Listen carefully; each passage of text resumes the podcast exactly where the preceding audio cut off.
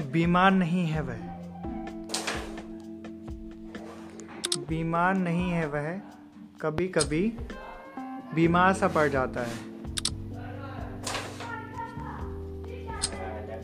उनकी खुशी के लिए जो सचमुच बीमार रहते हैं, किसी दिन मर भी सकता है वह, उनकी खुशी के लिए जो मरे मरे से रहते हैं।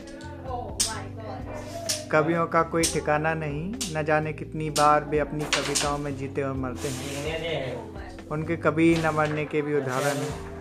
उनकी खुशी के लिए जो कभी नहीं मरते हैं।